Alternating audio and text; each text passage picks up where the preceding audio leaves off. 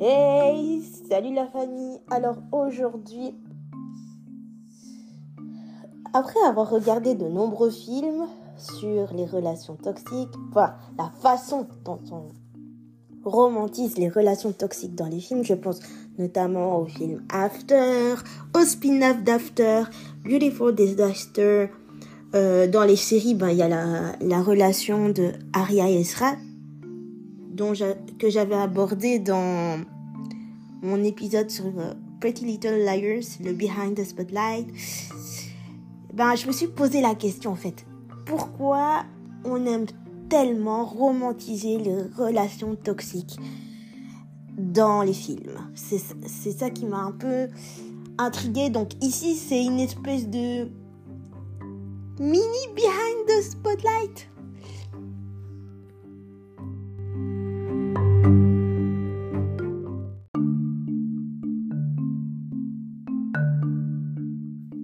Alors, on connaît le scénario par cœur, c'est-à-dire le fameux bad boy qui va séduire la fille sage et hop, la fille va se découvrir un nouveau trait de caractère, elle va devenir rebelle, s'ensuit euh, des relations intimes, bla bla bla Au début, c'est vrai que c'est hyper intéressant et tout.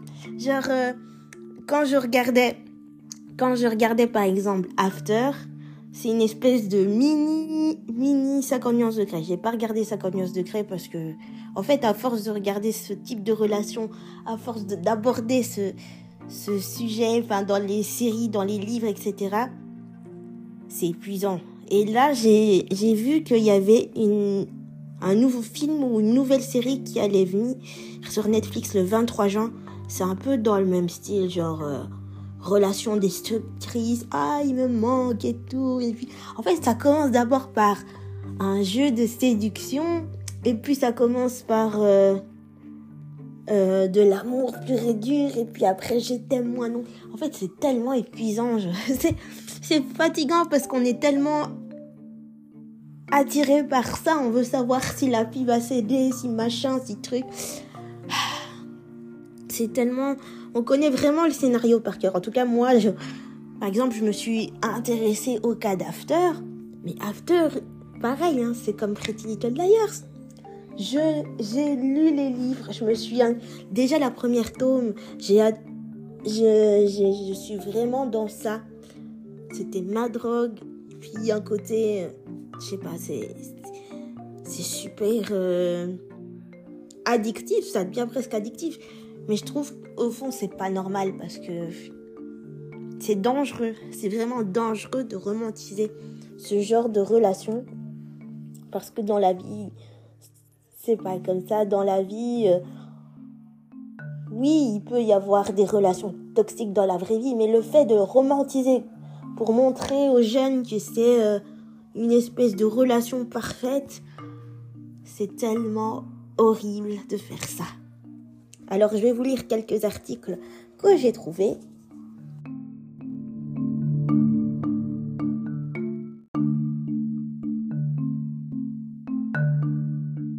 Avant de lire l'article, donc j'ai oublié de préciser qu'évidemment dans les relations toxiques, il y a de la jalousie, de la manipulation, euh, vraiment un manque de confiance envers son partenaire. On fouille dans les messages et tout ça, tout ça. Mais j'ai trouvé un article intéressant du magazine Marie-Claire, donc, qui explique pourquoi on est tellement attiré par les relations toxiques. Donc j'ai pris le cas des films et des séries, mais c'est pareil dans la, dans la télé-réalité, euh, hein, Nabila et Thomas, tout ça, tout ça. Alors c'est parti. Ça aurait pu aussi être un pop culture show parce qu'en en fait, la pop culture aussi a ce côté néfaste de glamouriser les relations toxiques. Bon allez, c'est parti, je vous lis ce que j'ai trouvé.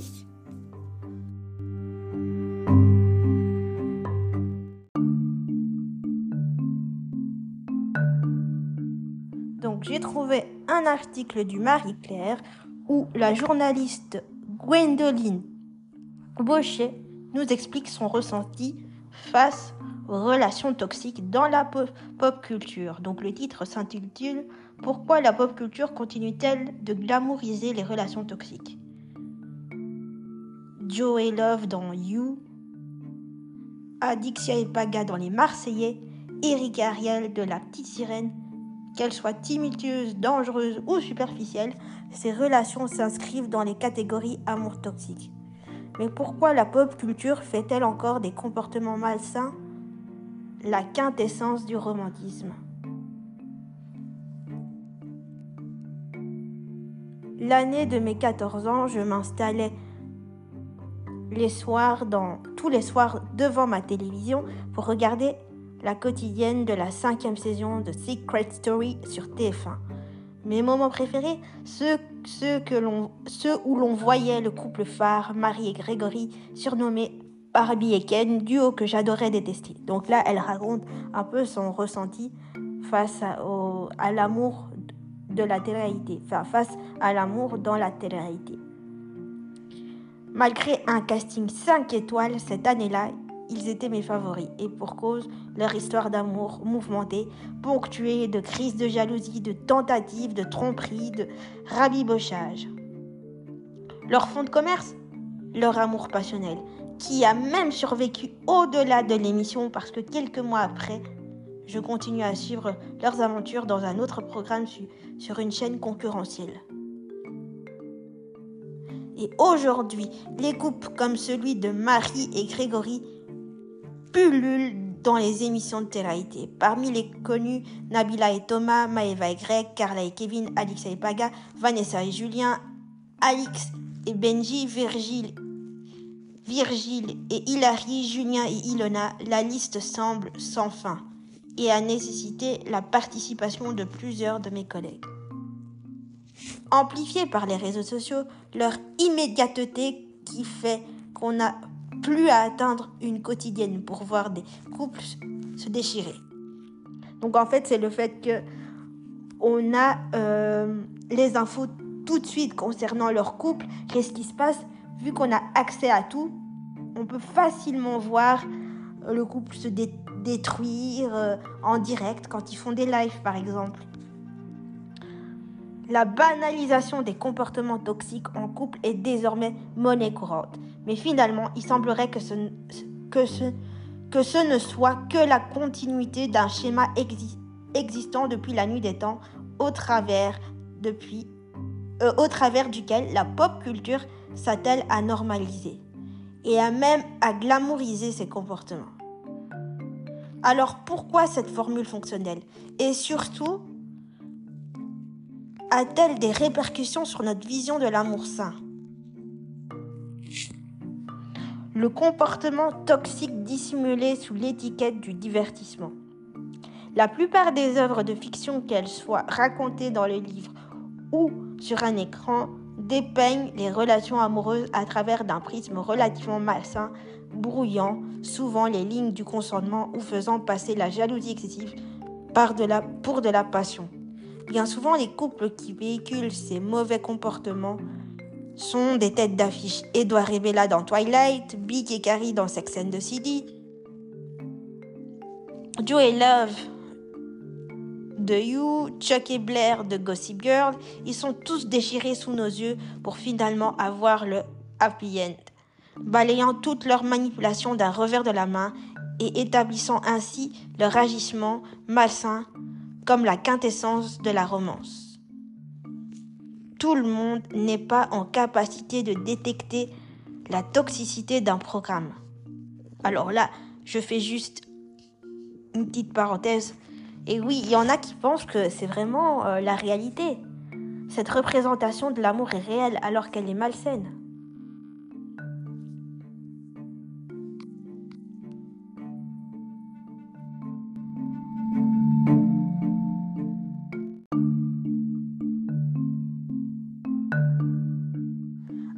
Alors, je continue, mais avant, petite parenthèse, à noter que les relations toxiques, ça peut aussi aller dans le sens inverse, où là, on a un surplus de romantisme absolu.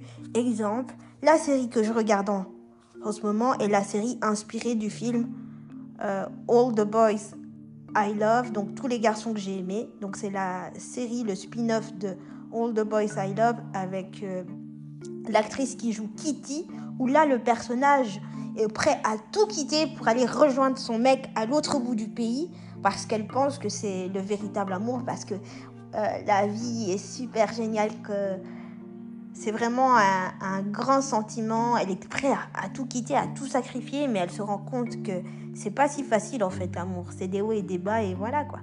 Mais bref, je vais continuer. Donc j'en étais à euh,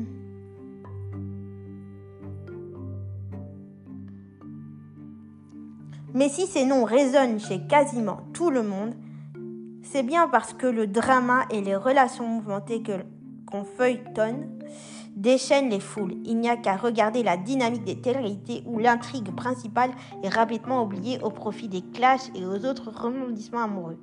Parmi ces relations concernant le fait de trouver un programme attractif, c'est souvent parce qu'on se reconnaît dans le personnage qui résonne émotionnellement en nous. Ce besoin d'intensité relationnelle découle du fait que la personne n'évolue pas dans, une, dans un environnement stable.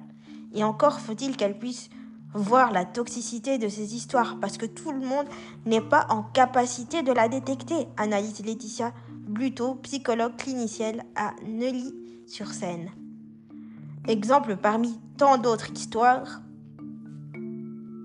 l'histoire d'amour entre Rachel et Ross dans Friends, une love story qui a rendu chèvre les fans de la série pendant dix saisons. Pourtant, quand on y regarde, quand, on y regarde à deux fois, elle, elle apparaît comme une histoire puérile entre deux trentenaires immatures prêts à tromper leurs divers partenaires pour leur bonheur personnel. Intoxiqués à l'amour malsain dès l'enfance. Le souci, c'est que ces relations, on nous en gave dès l'enfance à coups de contes et de dessins animés. Je vous avais dit que les Disney, déjà, c'était des, histoires un peu cheloues et que, en grandissant, maintenant, je les regarde différemment. C'est ça qu'elle souligne ici. Donc le souci, c'est que ces relations, on nous en gave dès l'enfance à coups de contes et de dessins animés. Pour Girl, Girl Boss, l'experte en intimité Alana Pratt, Prends l'exemple d'un classique chez Disney, La petite sirène. Les relations entre le prince, la relation entre le prince Eric et Ariel est tout ce qu'il y a de plus superficiel. Quand elle arrive sur Terre, le prince ne se préoccupe pas de ses besoins, du fait qu'elle soit sans famille, parce qu'il est juste charmé par sa beauté et son chant.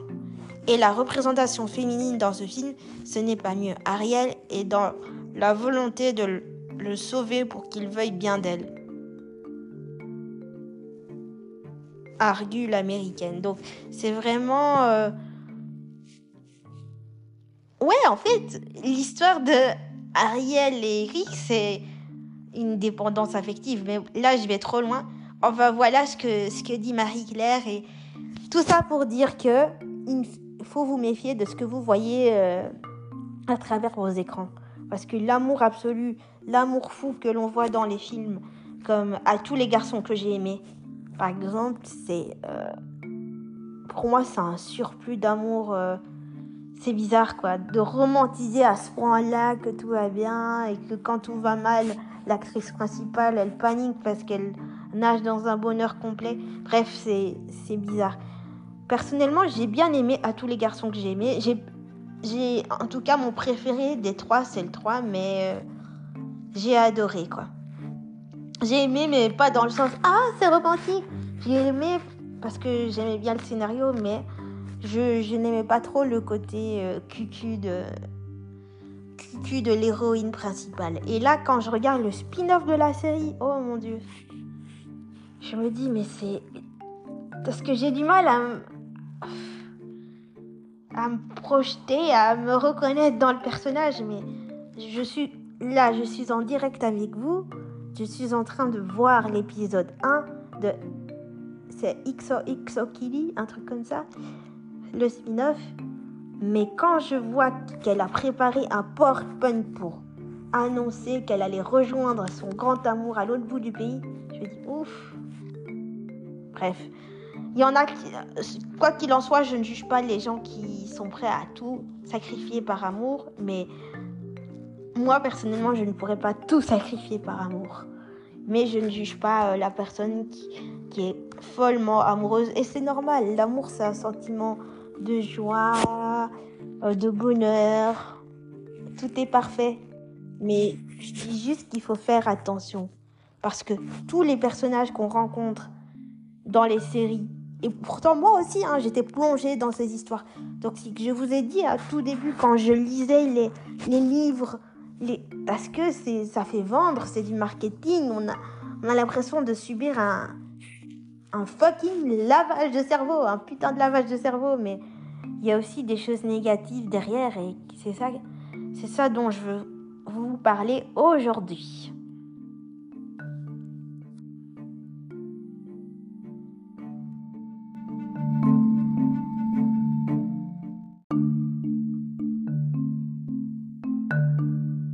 En tout cas, j'espère que cet épisode vous a plu. Oui, normalement, je vous dis toujours que je fais deux Behind the Spotlight, deux Ciné Focus et deux Pop Culture. Enfin, en tout cas, j'essaye. Quand j'instaure un nouveau concept, mais là, je me suis dit, j'ai envie d'en parler, donc je vais en parler. You know, voilà, je, en ce moment, je croule sous les séries, sur les films d'amour, etc. Et, et voilà, donc, J'espère que ça vous a plu. Et oui, je fais une pause aussi. Petite annonce, je fais une pause parce que je dois préparer mes examens. Je dois préparer mes examens, je dois vraiment me concentrer. Donc normalement, je serai de retour. En tout cas, je vais essayer de faire vite, mais pas trop non plus. D'abord, l'école. Le reste, on verra après. Bisous, bisous. Oh, et dites-moi aussi, euh, est-ce que vous serez prêt à tout sacrifier par amour?